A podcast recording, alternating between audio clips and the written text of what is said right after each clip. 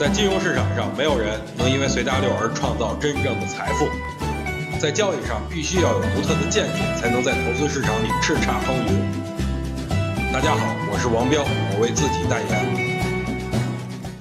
今天上午的行情看着还算可以啊，但是一到下午就不是那么回事了啊。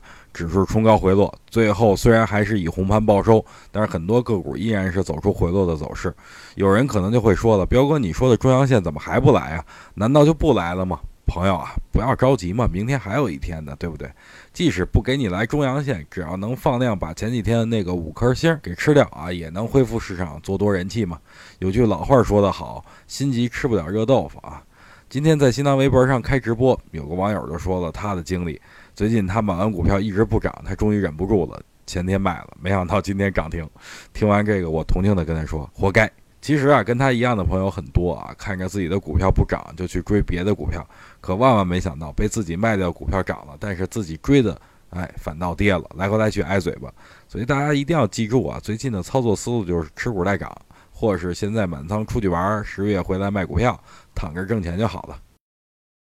想听更多彪哥的语音，可以添加彪哥微信公众账号王彪 HT，或在新浪微博上搜索王彪 HT 来跟彪哥进行互动哦。